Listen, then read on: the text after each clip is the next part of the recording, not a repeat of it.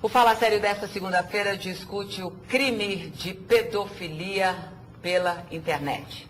Para falar de crimes na internet e da pedofilia, nós estamos recebendo Mary Cândido de Oliveira, psicóloga, coordenadora do Grupo de Assistência a Crianças e Adolescentes Vítimas de Abuso Sexual e Assistência e Tratamento de Agressores Sexuais do Instituto de Psiquiatria do Hospital das Clínicas. Recebemos também Gisele Truzzi, que é advogada especialista em direito eletrônico. Crimes cibernéticos, Gisele. Os crimes cibernéticos ou virtuais, informáticos, enfim, né? Tem vários nomes, vários nomes para uma mesma conduta.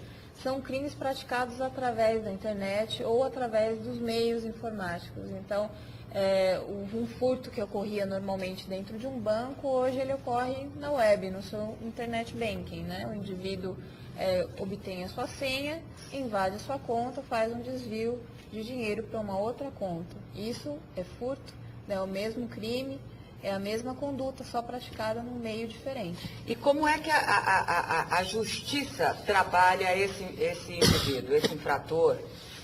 Esse é, criminoso? É, ultimamente os tribunais têm decidido que esse tipo de conduta né, se enquadraria como furto ou como um estelionato, que aí poderia ser aqueles e-mails fraudulentos que nós recebemos, né, o phishing scam, que seria o velho conto do bilhete premiado, uma historinha muito bem contada, você conseguiu cair no, no argumento ali do, do fraudador e, e sofreu a fraude e ele teve uma vantagem.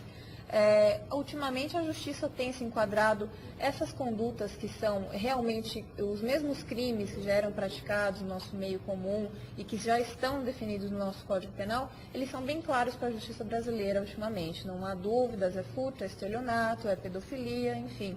Agora, existem outros tipos de condutas que são tipicamente relacionadas à informática.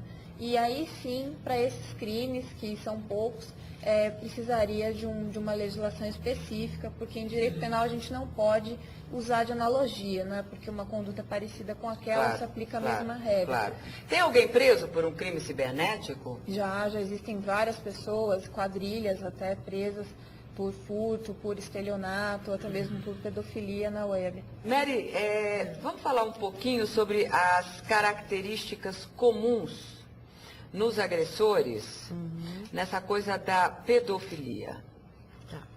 Existe isso? Existem características comuns? Algumas, bem poucas, porque é um grupo extremamente heterogêneo, né? como, eu, como eu falei. É, os doentes mesmo, portadores de pedofilia, são a minoria. Da doença pedofilia, geralmente são a minoria, que a gente vê mais são os molestadores. É, é, é, a população, se você for fazer um perfil sociodemográfico, vai desde a adolescência, quando essa patologia se manifesta, esse desvio, até senhores de terceira idade, 65, 70. Então é imenso, é de A. Uh, o que as pesquisas internacionais, o Brasil é muito neném nisso, está engatinhando em termos de pesquisa. O que as pesquisas internacionais nos falam é que eles têm, é, geralmente tem um nível de educação que não é pequeno, é de médio, é em torno da, de médio para cima. Então você pode bate... atribuir isso como uma característica da ignorância? Não, não. não. não. É, bate com, com ah, os pacientes que eu já, com, com os quais eu já trabalhei. É, o que a gente vê que pode, os pontos em comum é, o perfil de personalidade tem alguns aspectos que, que pertencem a essa população. Por exemplo, uma imaturidade, são pessoas com muita dificuldade de lidar com as questões da vida, da, do cotidiano, portanto, em situação de estresse, eles tendem ou a começar a agir ou a voltar a agir, se é que pararam. É, eles têm uma, uma sensação de é, baixa autoestima, da, no sentido de dominar, de ter voz ativa numa relação.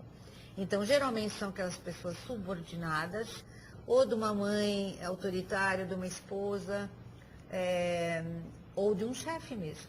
Né? Então, ele, é, ele busca poder numa relação em que quem pode ser mais submetido e impotente que uma criança? Hum. Né? Não existe. Então, é por aí que ele busca, ele se identifica com o agressor na internet, no que ele está vendo, ele se identifica com esse agressor poderoso que está lá dominando a cena. Então são momentos em que ele faz uma descarga, são momentos em que ele se excita também, lógico, e, portanto, obtém uma satisfação sexual quando a gente está falando estritamente da, do consumo de pornografia pela internet, pornografia infantil. Né? Entendo. Essa coisa de, de identidades né, que você assume na internet. é, eu conheço pessoas que têm assim umas cinco, seis, Trocam de sexo, de tudo. de gênero, né? De tudo. né? Não é, não existe uma, uma falsidade ideológica. Como é, como é que funciona isso na lei? Não, não funciona. Não, funciona assim. É isso, você se passar por uma outra pessoa ou até fornecer dados alheios que não têm relação nenhuma com você, é crime de falsidade ideológica, está previsto no artigo 307